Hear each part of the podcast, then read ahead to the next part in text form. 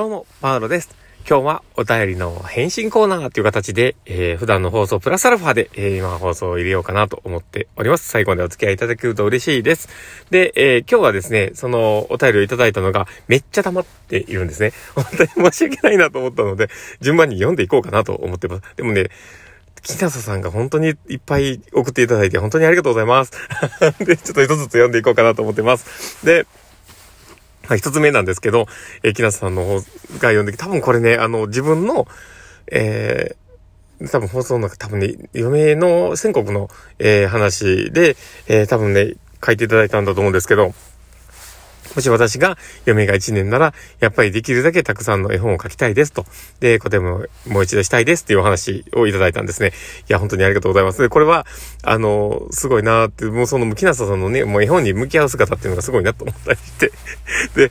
あの、まあ、確かにね、その最後まで多分前のめりに、ね、頑張るっていう、多分前のめりに、あの、死ぬっていうことを考えておられないと思うんですけど、すげえなと思って。で、古典もね、や、やっておられたんですね。すごいですね。まあ、その古典がね、もう一回でき、できたらいいなっていう、そういう、あれだったんですね。いや、でも本当に素敵ですね。で、あともう一つ、あの、多分、木下さんのこれの放送いただいたのが、薬局で患者さんの話を聞くときに自分の体験を話すと喜ばれますよって、多分ね、これ、えっ、ー、と、何の話だったんだろう。まあ、ごめんなさい。もう分かってないっていう。あの、でもね、確かにそうですよね。あの、でも僕らはもう結構使う手なんですけど、自分のこう体験とかそういったものをアイメッセージ、自分をまあ主観としたこうメッセージでこう伝えるっていうのは比較的あの、あ、そうなんだっていう気づきになったり、で、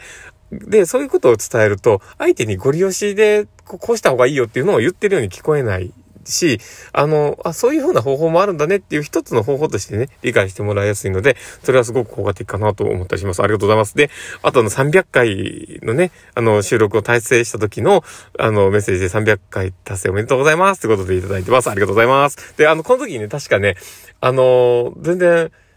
こ、なんて読んでいいかわかんないですけど、魚の絵文字のマークで、あの、の方がですね、あの、うまい棒かなんかをくれて、くれいただいてて、本当にその方ももし聞いていたらありがとうございます。あの、なんてお呼びしていいかわかんないんですけど、ありがとうございますっていうことで。で、あと、えー、もう一つ、あの、多分最近の放送ですね。あの、この間のととんでもない、よくわからない放送をしてしまった後が あったんですけど、なんかこう、その時にね、睡眠は大事です。あの、休み休み頑張ってくださいねっていう形でいただきました。本当にいつもありがとうございます。いっぱい、なんか木梨さんからね、メールをいただいて、で、まあ他にもね、あの、な、あの、匿名さんからも、いただいたりしていたんですけど、で、そ、その時はね、メッセージも何もいただいてなかった、で、うまい棒だったんですけど、本当にどうもありがとうございます。本当にいつも、あの、どなたかわからないですけど、本当にありがとうございます。その、匿名さんっていう感じで言ってしまうと、なんかすごく、なんか僕がうまく伝えにくいなと思うので、あの、できれば絵文字さんでもいいんですけど、本当に、あの、ね、魚の絵文字さんでも本当にありがとうございますって言いますので、